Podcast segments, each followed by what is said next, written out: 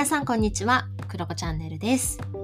はい、今日はですね、ジャーナリング with クロコの第8回をお届けしようかというふうに思います。えー前回配信したのが6月の16日だったかな？ぐらいだったので、1ヶ月ぶりぐらいですかね。はい、前回はこんな生活は絶対に嫌だリストっていうのをね、えーお伝えしたんですけれども皆さんぜひやってみたい方はですね297エピソード目ですのでそちらもチェックしてみていただけると幸いです。はい。で今日はですねまあ、夏やってきますし皆さん旅行に行かれる方だったりだとかね、なんかちょっとリラックスしたいなーっていう方とかね夏休みお休みがありますっていう方とかもいらっしゃるかなというふうに思ったので今日は私がいつも本当にやっているセルフリトリートノート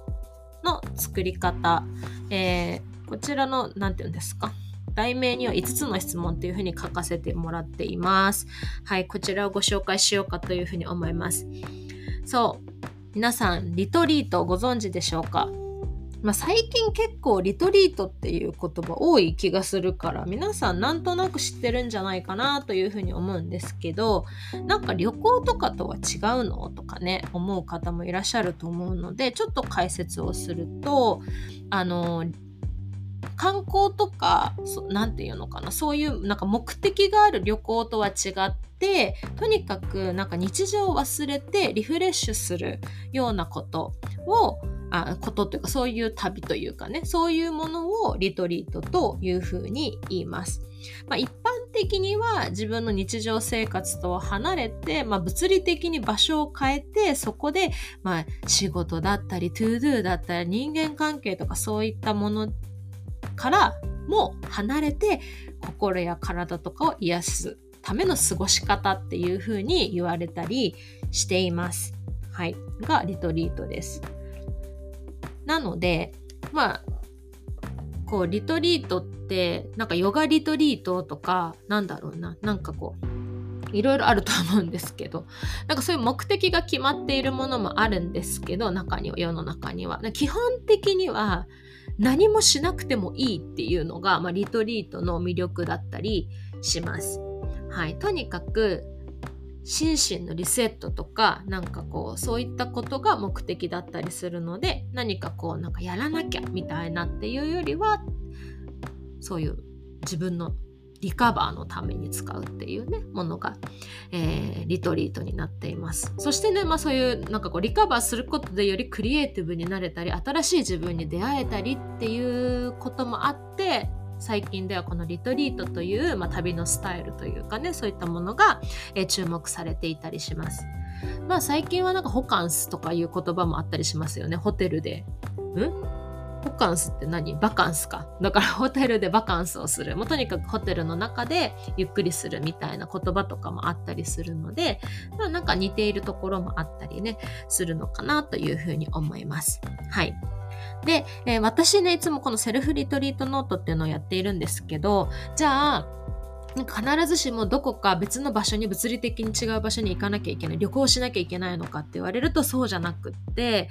私が使っているのはもちろん例えばカナダに住んでいて日本に帰る時とかでもいいしあとは2日間とか3日間とかでもいいからなんかちょっとこう離れる自分の家から離れる時とかでもいいしもしくは1日の中で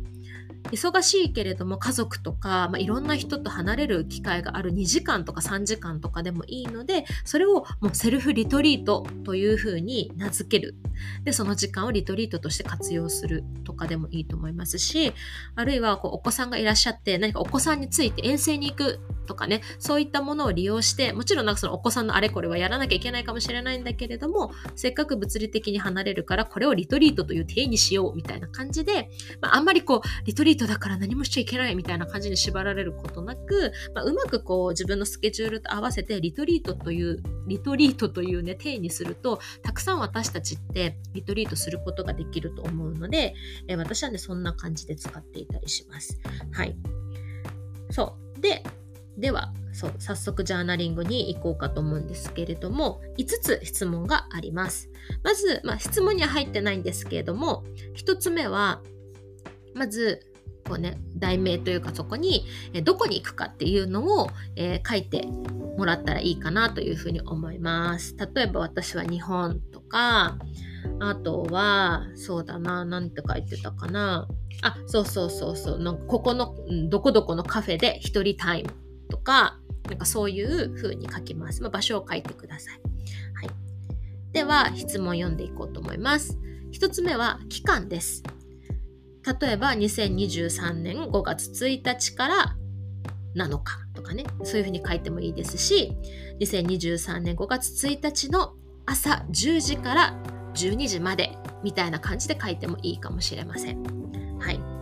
例えばね、美容室に行かれる方とかね、そういう時間をリトリートとして使うとかでもいいと思うんですよね。はい。そんな感じで、まあ、期間をとにかく書いてください。一つ目は期間です。で、二つ目。二つ目は、テーマ。テーマを一言でバンとね、書いてもらったらいいかなというふうに思います。今回のこのセルフリトリートのテーマは何ですか？えー、私がね、今まで書いているのは、うん、暮らすように旅してみようとか、あとは、これまでの人生とこれからを祝福しようとか、これはね、私があのカナダに来て10周年この前だったんですけど、まあ、その時にちょっと島生活だったので、その1週間をそういう風に名付けていました。はい。ということで2つ目の質問は、テーマは何ですか？セルフリトリートのテーマを教えてください。で、3つ目。3つ目は、このリトリートで何を、何に重点を置きたいですか？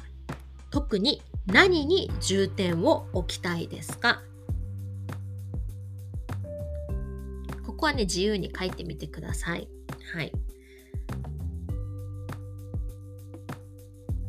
まあ、ある意味何々をするってね書いてもいいと思いますしこういう自分でありたいなとかねなんかこういうことを感じたいなとか何でもいいと思います自由に書いてみてください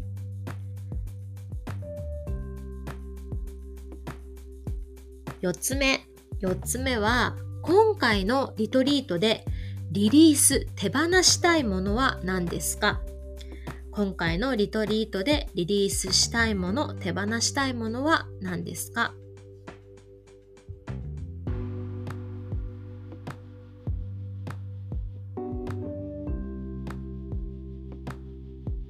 はい。私はですね、パソコンを触る時間とかね、あとなんかすごくこう、アンヘルシーなね食事とかなんかそういったこととか書いてたりするし夜遅くまで仕事することとかねなんかそういうことを書いてますね、うん、はい。5つ目最後の質問はこのセルフリトリートまあ、1ヶ月の人もいれば1週間の人もいれば1日の人もいれば2時間の人もいると思うんですけれどもこのリトリート終えた後どうなっていたいですか？終えた後どうなっていたいですか？